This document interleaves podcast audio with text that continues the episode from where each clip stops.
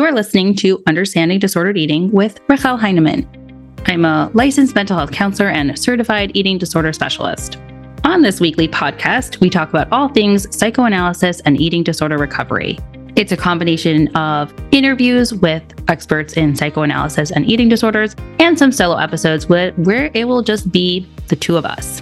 The goal of the podcast is to help you try to understand a little bit more about yourself, gain a deeper understanding for why you do the things you do, and bring you one step closer to a healthier relationship with food and yourself.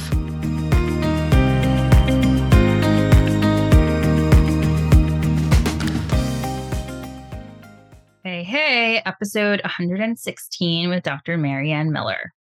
If you're looking for a way to take some of these ideas especially the ones that seem a little bit more, quote, deep, and apply them to your life, head on to the show notes or to my website and grab your free copy of my journal prompts. It's going to be a really wonderful way to take some of the ideas that we talk about on this podcast and tailor it individually to your life. It also gets you in a place where you're starting to think about the things that we talk about as it relates to you and not these concepts that just sort of exist in our brains. Today, Marianne and I are talking about bariatric surgery and eating disorders, and really just how the idea of weight loss surgeries really impact, besides for people with eating disorders, just people in general. And this is obviously a, a conversation that we've been having peripherally, especially with all the GLP 1s, Ozempic, Wegovy, because that's a hot topic now. But even just from last year's AAP's guidelines that just sort of gave the go ahead for kids that have the, the idea of kids being suggested to have weight loss surgery. This is, by the way, I think on the recording, I'm recording this after uh, the interview. I think I said the APA, which is not the AAP. The APA is American Psychological Association. This is the American Academy of Pediatrics, which put out the um, terrible guidelines. I'll link to the show notes in my interview with Jessica Setnick on that a year ago. But the idea was that kids are saying, we are telling kids to go on medication to at least be evaluated for weight loss surgery. And it is incredibly harmful because the idea of weight loss surgery is that it is completely irreversible. There is no going back once, and I love the way that Marianne puts this once a part of your body is amputated. And so we, we talk about, you know, obviously, and we reiterate this while we're talking, we are not bariatric surgeons. We are not medical professionals in the space of bariatric surgery. And so obviously the nuances of the surgery is, is not what we're going to be talking about, nor is it our area of expertise. But how it impacts people, and specifically, maybe I, I'm going to guess, but there's a large percentage of people who are candidates and go through with weight loss surgery who have eating disorders. And then when they come out on the other end, they still have an eating disorder. And so we go through all the different pieces that you really have to consider if you're in a position where you're thinking about bariatric surgery or you're working with somebody who is considering bariatric surgery. And by the way, there a lot of these concepts can be applied to the current Ozempic wave. But I do think that this conversation is really, really important. Now, before I share my interview with Marianne, let me share a little bit about her. Dr. Marianne Miller has been in the mental health field for like almost three decades. She specialized in eating disorders for over a decade. She was a full time academic for 12 years and had a part time eating disorder practice until left the university, then went into private practice full time several years ago. She works as a therapist and a coach. She works from a non diet perspective, feminist, weight inclusive, and she has a lot of experience with people who have been, either been through weight loss surgery or contemplating weight loss surgery. And now, before I continue to talk about our conversation, let's just hear the conversation. All right, Marianne, thank you so much for coming on the podcast. I'm really, really excited to have you and to chat. This is such a treat for me. Oh, I'm so happy to be here. Thanks. Yeah. Um, I think it's really in, important to have the conversation that we're going to have, mostly because the conversations that are happening in the world about different types of weight loss surgeries and why people should get it and endorsements and, and of course like what people call an obesity crisis like all the there's so much chatter and it's not coming from anybody who's part of the weight inclusive community. It's just people who are trying to promote it and mm-hmm. you know at least just bringing in some more information about like what's behind the door number two that people don't really tell you about is so so important yes i i completely agree and you know the the obesity crisis just that that term or even the term obesity definitely didn't come from the weight inclusive community because obesity is it's considered a disease. I mean, there's mm-hmm. been a lot more coming out like with Oprah recently saying, I realized I had a disease and that's why she got on Ozempic. And well, I don't think she specified Ozempic. I don't remember, but she got on some sort of medication. We're assuming Ozempic. And yeah, one um, of the um, GLP ones, whatever. They're all great. yeah, exactly.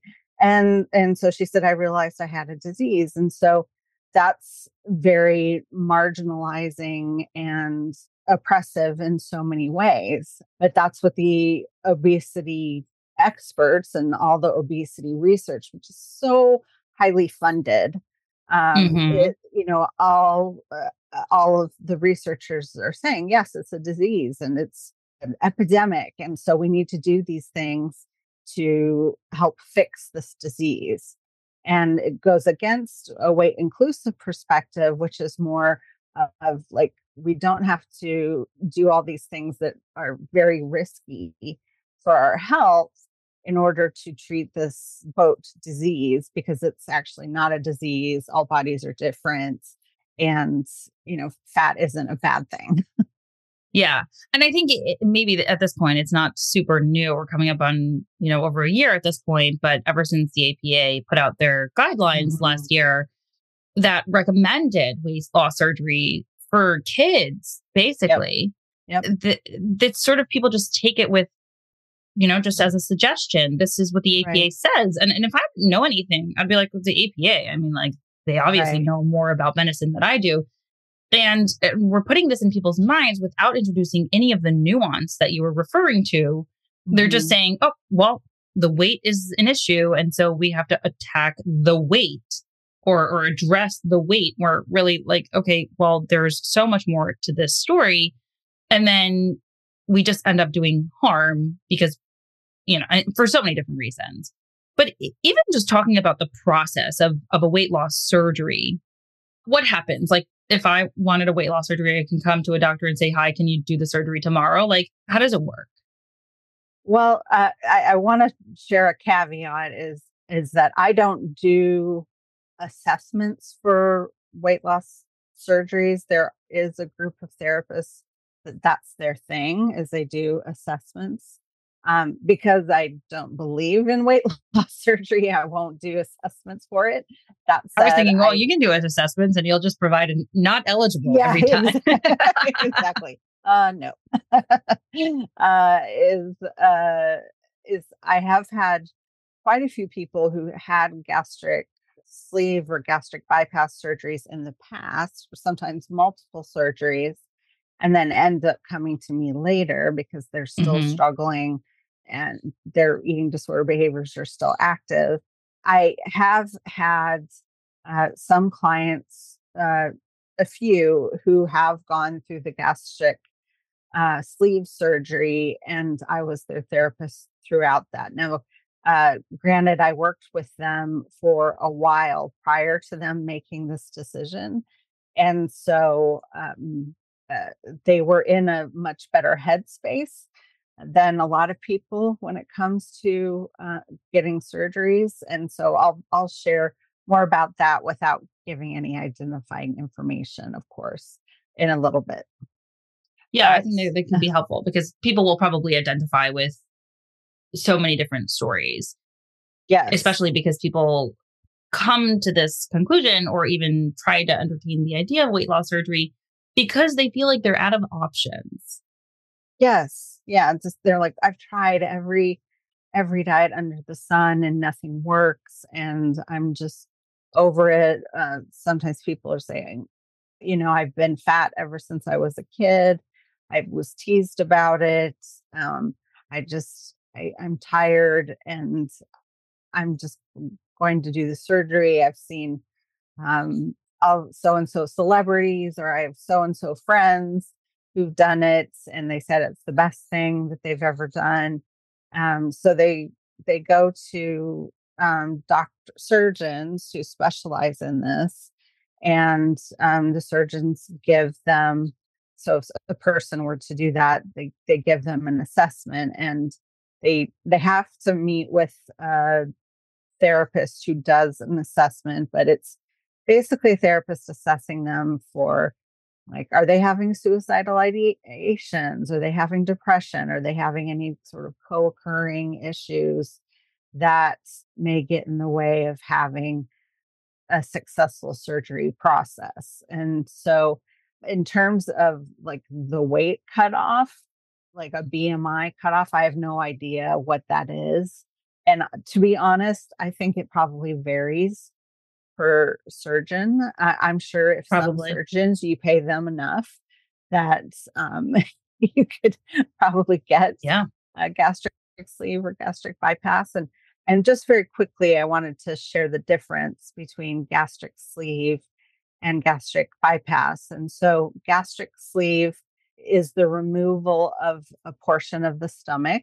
In gastric bypass, a small gastric pouch is created and the small bowel is rerouted. And uh, gastric bypass is more invasive than gastric sleeve because of the rerouting of the small bowel. And I got this from templehealth.org.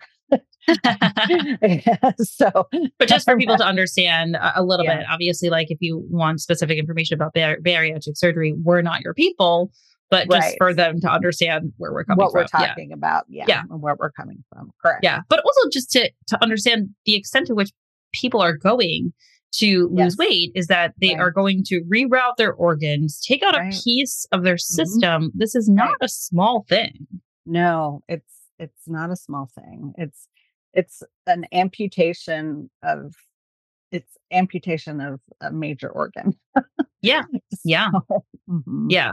Yeah. Just to add to your assessment piece, when people go for an assessment, mm-hmm. like you were saying, there are people that do this, in which case, like mm-hmm. you, you had better believe they're turning this out like a machine.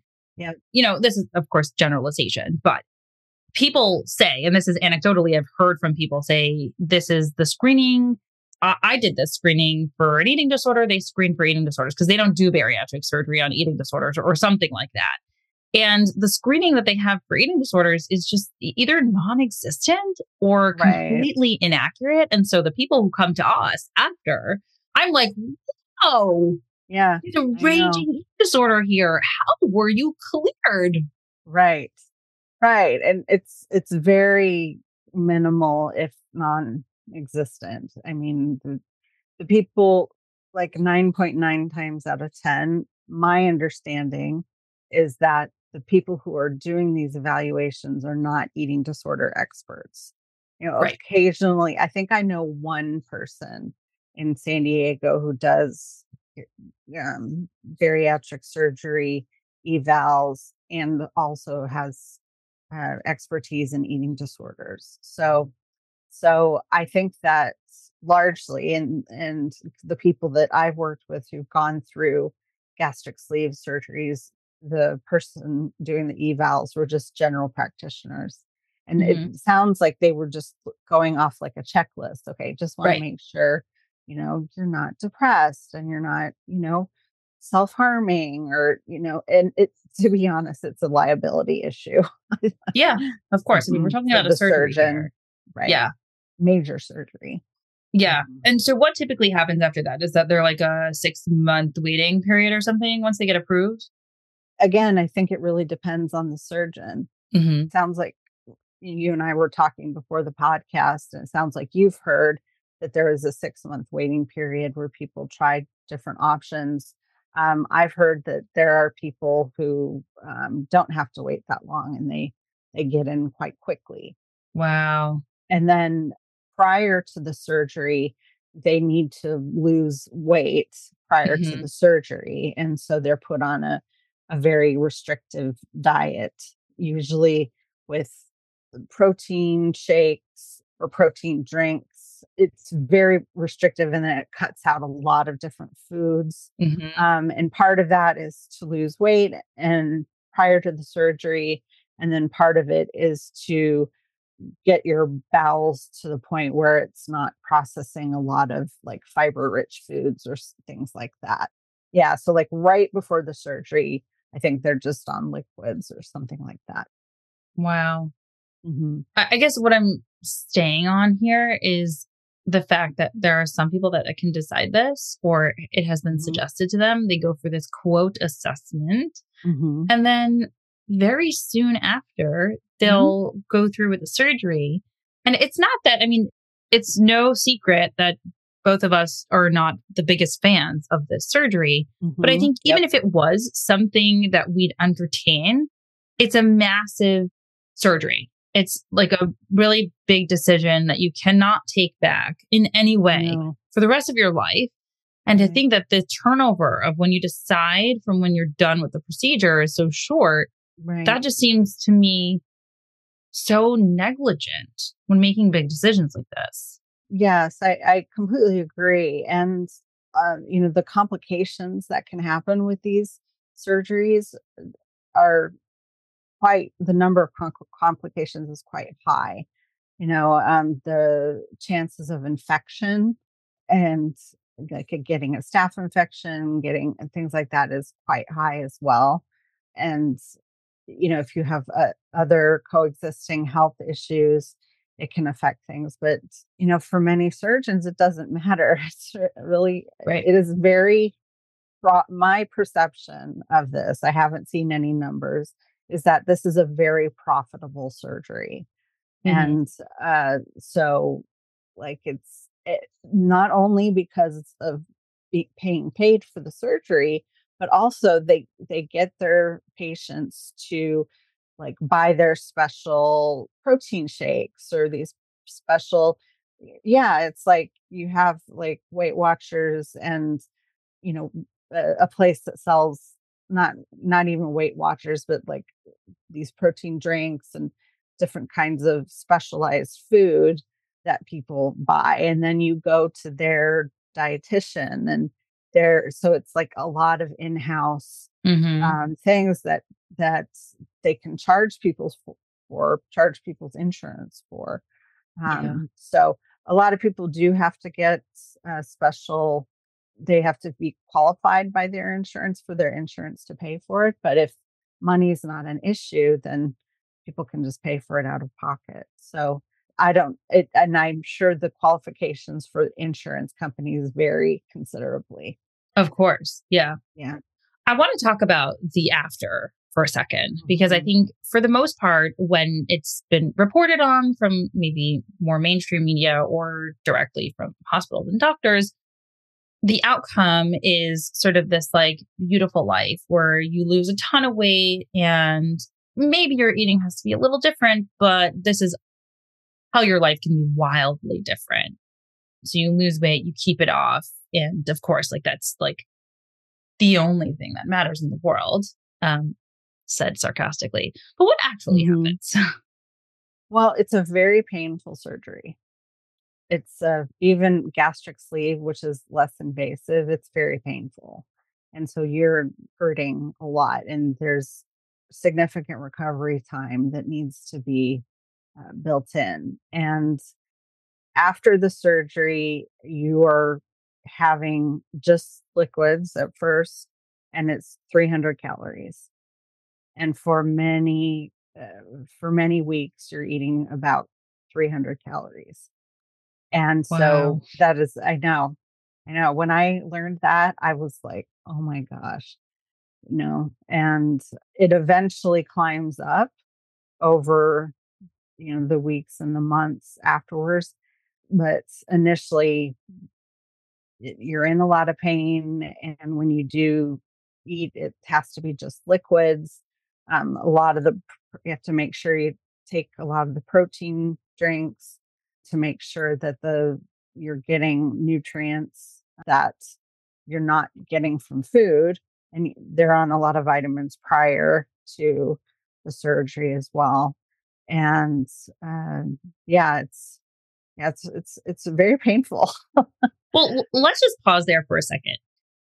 It's acknowledging the fact that this is uh basically a diet to starve someone Yep. and you know we can't do that so we at least have to add in some yep. some vitamins or a lot of vitamins and right. at least hit some sort of protein mark which I, I, don't mm-hmm. know how much you can do with with such a small amount of intake coming yeah, in i yeah but to me I, think vitamins are are great for people who take them whatever especially if you need them for a specific situation but to me this is like an admission we know that this is starving you. So let's mm-hmm. try like maybe not to die or something mm-hmm. or other. Right. Um, which right. also seems so um, you know, they just sort of like slip it in mm-hmm. and and don't yep. really acknowledge what this amount of food does to a person's body.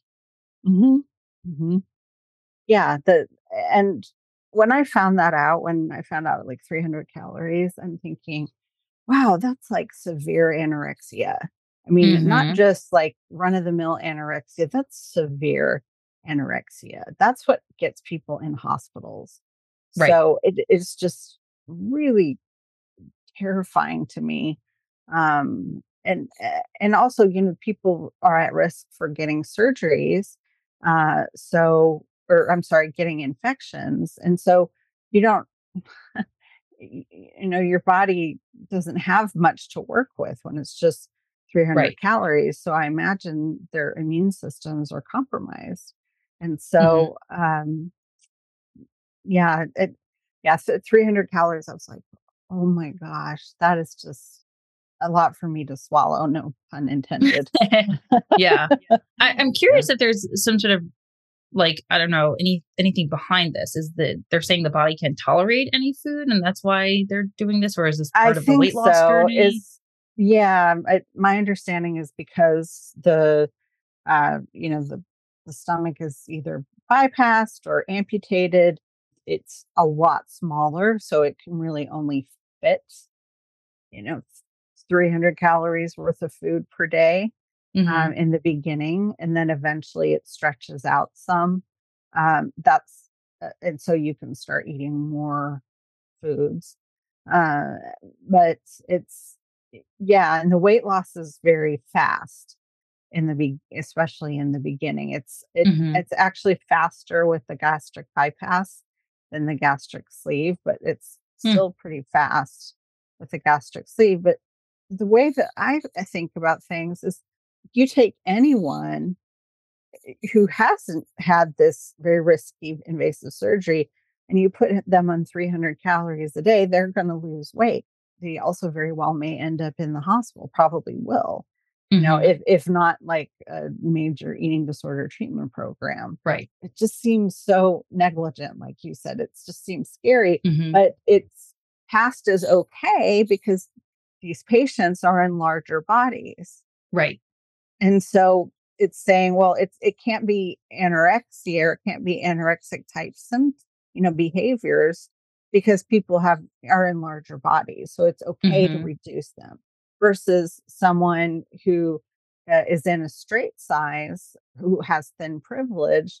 You put them on 300 calories a day and they're starving themselves and they're going to end up in you know everybody's scared and oh my gosh you're not eating right. enough and freak out it's built it contributes to this notion uh, that being fat is bad and you have to do yeah. whatever it takes to not be fat yeah i mean i'm thinking about this you know current ongoing conversations of glp-1s etc is this idea of people taking in so little energy that you know, to people like us, that's starving, that's highly problematic.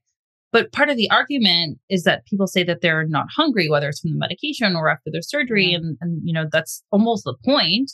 Not right. almost, that is the point that they're not hungry. And so it's, they say it's different from restricting mm-hmm. to so few calories because, you know, my body doesn't need it now, which also feels really sticky. I, I mean, I'm not a doctor. I don't know if that's true. I find it really hard to believe that that's true.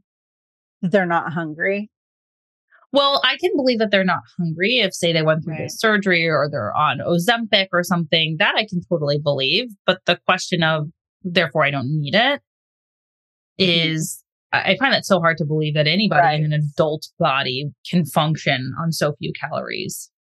Yeah, it's it's like the weirdest thing. Um and I yeah, I think about like they say, well, in the this whole procedure is to make people not hungry and not feel hunger, basically switch off the part of their brain that regulates hunger and fullness cues. And Mhm. like there's again, like that, that's so messed up. You know, it's uh, like basically they're bypassing the hunger cues that their stomach is there are neurotransmitters in their stomachs. Stomachs are considered the second brain, and they're like chopping off a piece of that. And so it scares me. It really does. And it's like, yeah, occasionally there may be someone who has, quote, and I'm putting air quotes around this, a successful surgery there are so many people who really struggle and get really sick and get Mhm. you know these infections and have these whole things and it's again it's all based in the fact that our society sees thin people as good as healthy as morally superior Mhm. versus fat people are smelly ugly stupid Mhm. um morally inferior besides for you know some like really scary things infections and and things like that that are really really risky what could happen later i think like the, you know the sort of success stories that have been painted by mainstream media is you lose weight and you live happily ever after Mhm. but that's not always the case and maybe we make the argument that's not usually the case so what what can happen in the not so happily ever after Well, people typically have not, oh gosh, I don't want to overgeneralize, but if people have an eating disorder, an active eating disorder, whatever eating disorder it is, it could be atypical anorexia, it could be bulimia, it could be binge eating disorder, you know, pick one. And they don't treat the eating disorder and they have gastric bypass surgery, they may feel like, oh my gosh, I feel better. You know, my relationship with food is changing. Everything's fine initially. But that eating disorder is never going to go away unless it's treated. And so it ends up coming back and rising to the surface. And and so people end up gaining the weight back again. Or maybe they don't gain the weight back, but they have those obsessive thoughts Mhm. uh, about food, eating, and body image that it still drives their their lives, and they're just like psychologically miserable. Maybe they experience a lot of anxiety and depression because they're so obsessed about food, eating, and body image. I mean, the few people that I've worked with who've gone to decide to go through the surgery, we did extensive work getting them to the point where they were completely recovered from the eating disorder prior to getting surgery. And I even told them like not a fan of surgery. I was I was very honest with them and they decided to go through it anyway and I said, "Okay, I will keep working with you. I will support you through this to make sure that you don't relapse Mhm. into the eating disorder." So even people who are recovered from an eating disorder uh, need to be in therapy throughout it. And even my clients have said, them have said, I really need to be in therapy. You know, I, I recommend that people be in therapy throughout the whole process before, during, and after, yeah and the eating disorder therapy, because otherwise it's not going anywhere. And then, so the Mhm. clients that I've had who have had past gastric bypass, gastric sleeve surgeries, sometimes multiple bypass sleeve surgeries. multiple And oh, yeah. Oh, yeah. wow Yeah. So, and they come to me and they're still miserable. They're uh, obsessing about food like 90 to 100% of the time. Sometimes they're still binging. Sometimes there's purging behaviors, definitely restrictive behaviors. And they're just absolutely miserable. And then, you know, I get them to the point where they're able to change their relationship with food, change their relationship with their bodies, and they they recover completely. And that is what helps. And it takes longer often than mm-hmm. having a gastric bypass or a gastric sleeve surgery. Yeah, well, that's the thing with therapy or or any addressing any issue at its root is that there's no instant gratification. A surgery is maybe after you heal, there's very obvious change almost immediately. Right. And that's not the case with eating disorder treatment. No. And, and certainly not with therapy. And so when we put one against the other for somebody right. who needs immediate relief, it's hard. You know, I think that we can have a tremendous amount of compassion for people who choose to go through with the surgery because, you know, in their situation, there is no other alternative. Maybe they've tried eating disorder treatment before and it hasn't worked. Mm. You know, it's, it's just, we obviously can't yeah. judge. We don't know right. anybody until we right. live their lives and we're never going to live their lives. Right. But, you know, just seeing the other side of it where all this unicorn and rainbows are marketed mm-hmm. and that's mm-hmm. not necessarily the case. If you're doing the surgery just to lose weight you should know how many people don't or gain it back later in which case your body's mutilated forever for what? Yeah exactly. And so uh, another thing that can happen after surgeries is called uh, dumping syndrome. Mm as sometimes, and I'm getting this from the National Institutes of Health website, is that so it, they're gastrointestinal symptoms and they can include diarrhea, nausea, epigastric fullness, and abdominal cramps. Um, it can also include uh, vasomotor symptoms such as sweating, decreased consciousness. I mean, decreased Ooh. consciousness, shakiness, hunger, and difficulty to concentrate. So, you know, dumping syndrome is is a real thing and that is what my clients have had to struggle with and that does not go away.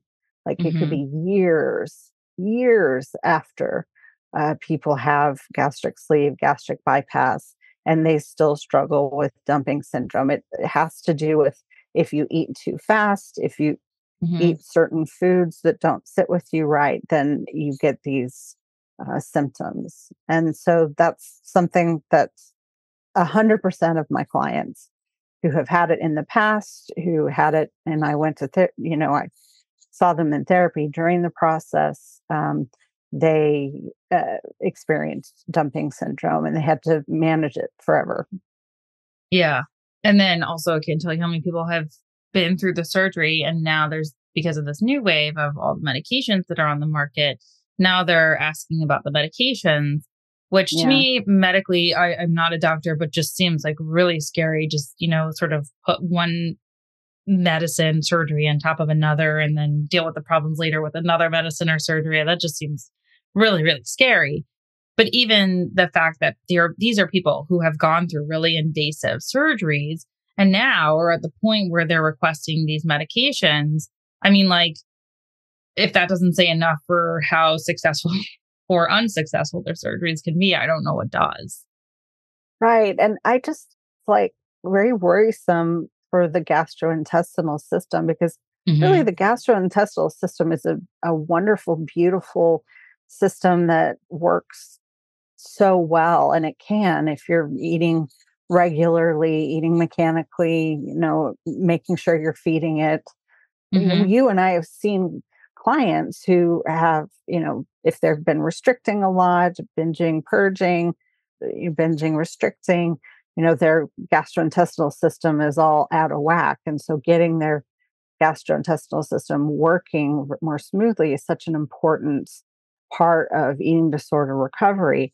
But you add a surgery on top of that or medication on top of that, and that is just like really complicating your surgery. And uh, m- my clients tell me that it takes about a year for them to feel normal you know wow. um, it, it, it's it's a long time another thing that uh, i didn't know until i had clients who went through this is that you lose a lot of your hair because oh, you're really? it's yeah it's kind of similar with severe restriction Right. is that Mhm. your body doesn't have the calories or n- nutrients, the energy to um, maintain certain systems in your body. And so, like, your nails can get thinner, your your hair gets quite thin, it falls, a lot of it falls out, and that's very hard. Yeah. And cir- it affects circulation. And so you might be colder, especially your your feet, your hands, and uh, things like that. Um, so, and I'm sure there's more more Mhm. things, but I mean, the body knows what when things aren't working right. Yes. And so it and it can affect people's reproductive cycles. I mean, in terms of their uh, getting periods, and it can make people lose their periods for uh, and have a- amenorrhea, and I, I, it's just it's just like okay, these are the same symptoms as anorexia.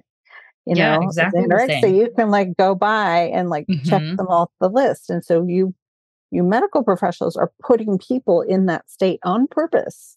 Mhm. And now you're putting children in that state on purpose. Children whose gastrointestinal systems are still developing. That Yeah. just terrifies me. Yeah. It's so terrifying. Yeah. And just the long term effects that may occur in these children, it just breaks my heart. Yeah.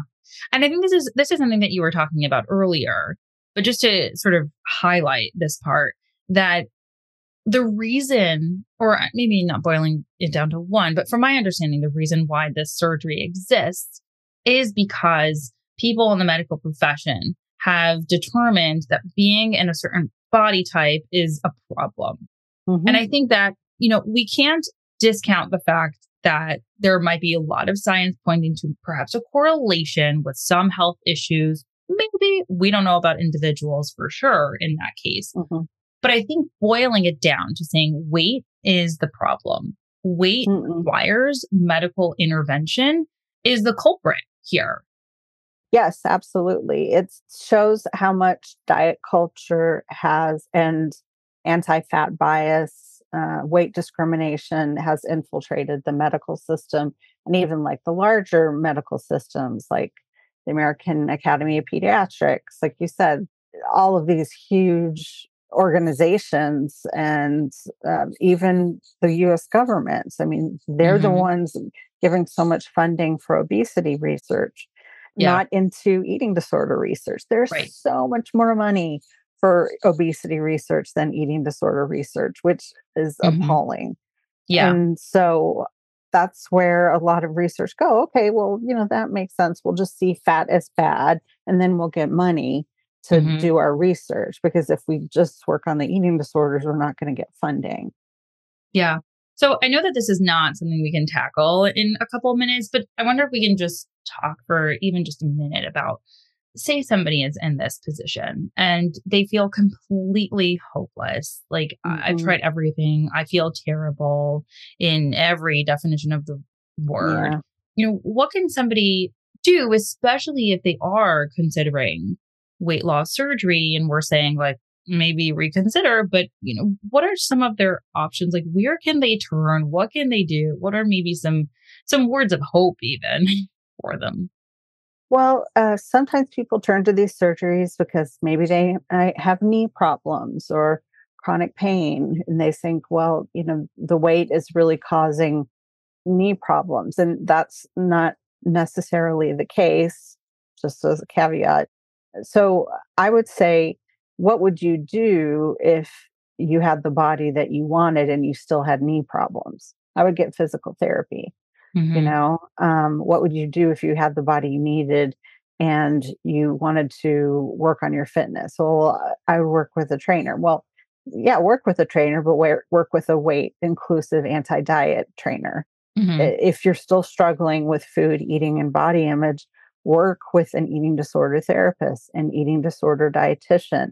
Change your relationship with food. Change your relationship with your body in my mind it's not worth the risks you know i'm in a larger body i'm i'm a fat woman and i see these people these celebrities who go through the surgeries who take ozempic and drop so much weight. And there's a part of my brain that's like, wow, it looks, quote, so easy. Mm-hmm. And being in a fat body is so much harder in our world. It's a harder life than being in a thin body because of all the discrimination and lack of accessibility. Yeah. And that's the reality. And so that can go away, you know, in some cases. I'm putting air quotes around that. Yeah. um, that's the perception. If I take Ozempic, if I do right. the gastric bypass surgery, would it really affect the, your relationship with food, eating, in your body? Uh, I have a way better relationship with my body now than I did when I was in a smaller body and in the the thick of my eating disorder. And so work on see a uh, eating disorder specialist. You know, join. You know, there's a lot of free therapist led eating disorder support groups out there. Find one of those. You know, mm-hmm. get help and ask yourself okay, what would I do with this particular issue, like a knee problem, if I had the body that I wanted? Get the physical therapy, you know, mm-hmm. work yeah. on your health. Weight is not a predictor of health. There's been a lot of research out there to show that. So if you want to improve your health, just work on that and have it be completely separate from the aesthetic, from body size. Yeah. And I think it's might be hard to find, but there definitely are many practitioners that come from a weight inclusive perspective or at least have some yes. knowledge of it. And yes. and if we can find those, then you'll probably have a lot better of an experience in within yes. the medical community getting the care that you need. And especially within the therapy world, there are plenty of people out there. So maybe let this be the turning point to seek some help that can actually be effective, not in the short term, but certainly in the long term. Yes, I'm completely on board with that and seek some help. And it's, it is a marathon, not a sprint, uh, yeah. Uh, but one worth running. Yeah. Well, thank you so much for joining us. Uh, this was really, really helpful and informative. Oh, it was fun. yeah, it was. Before yeah. I let you go, though, can you share with our listeners where they can find you? Sure. So, Dr. Marianne Miller on Instagram. I'm at Dr. Marianne Miller, and my first name is spelled M A R I A N N E. It's the French spelling. So, Dr. Marianne Miller. Uh, my website is drmariannemiller.com. If you'd like to work with me, if you live in the state of California or Texas, you can schedule initial consultation. Um, I have a web podcast called uh, Dr. Marianne Land and Eating Disorder Recovery Podcast, and I'm going to have Rachelle on a guest as a guest on it later this year. Yes, I'm um, excited about that. Yeah, we'll link to all of these in the show notes. Yes, yeah, and then I have some coaching options uh, for people who live outside of California and Texas too. So that's awesome. So Marianne is one name or is it? It's second? one name. One yeah. Name. So it's uh, cool. D R M A R I A N N E M I L L E R. Love that. yeah. all right. And like I said, I'll we'll link all these the show notes so you guys don't have to take notes.